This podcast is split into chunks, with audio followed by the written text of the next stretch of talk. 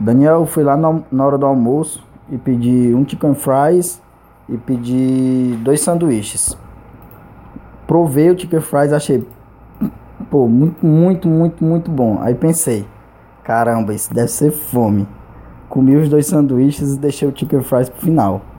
Quando eu fui provar, o, quando eu fui comer o Chicken Fries, eu vi que tinha um molhinho e tudo que tava escondido lá no pacote. Peguei o molhinho, abri e ficou melhor ainda. Muito, muito, muito bom mesmo, cara.